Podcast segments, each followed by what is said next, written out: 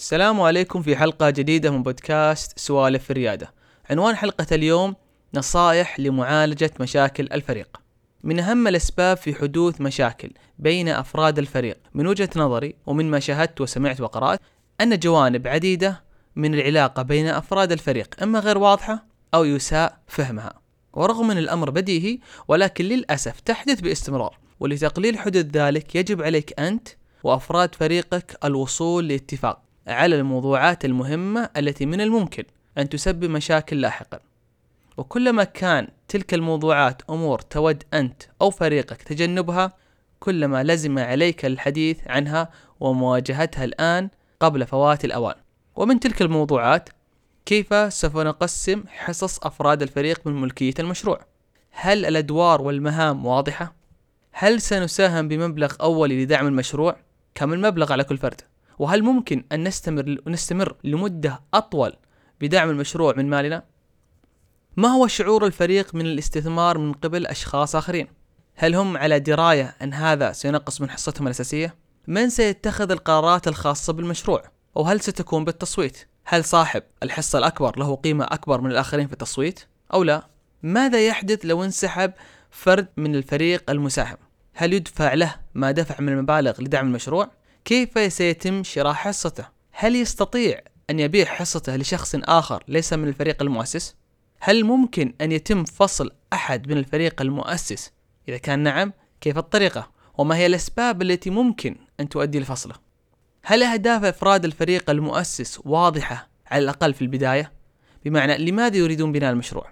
ما هي المحصلة النهائية المرضية لهم؟ هل هي على الاستحواذ؟ هل هو عبارة عن نمو المشروع إلى شركة ناشئة أم ماذا؟ هل أفراد الفريق على دراية من البداية أن الفكرة الأساسية قد تتغير جزئيا أو كليا أو حتى أن المشروع يمكن أن يلغى بالكامل وإذا ألغي ماذا يحدث الأموال التي دفعت؟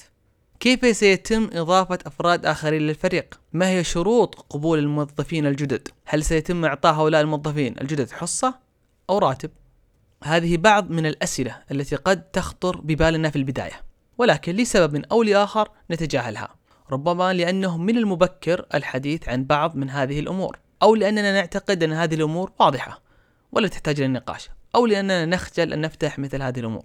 للأسف هذه بعض من مسببات الخلاف بين أفراد الفريق والحل جدا سهل ناقش هذه المواضيع من البداية.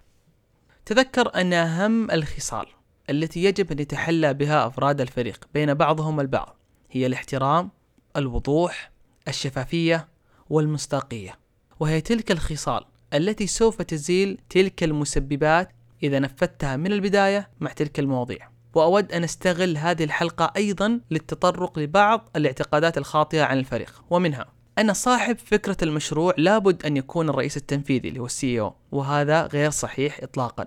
ولكن من المهم على أفراد الفريق أن يحددوا من البداية الأدوار والمهام. فعلى سبيل المثال دور الرئيس التنفيذي في البداية ربما يكون أقرب لمدير المشروع. نظرا لأن الفريق صغير وسيقوم بمهام إدارية خاصة إذا لم يكن لديه أي مساهمات في التطوير أو التصميم. صاحب فكرة المشروع أو من يشغل منصب الرئيس التنفيذي عليه أن يتخذ القرارات بفردية أو بتسلط. تذكر أنك جزء من فريق.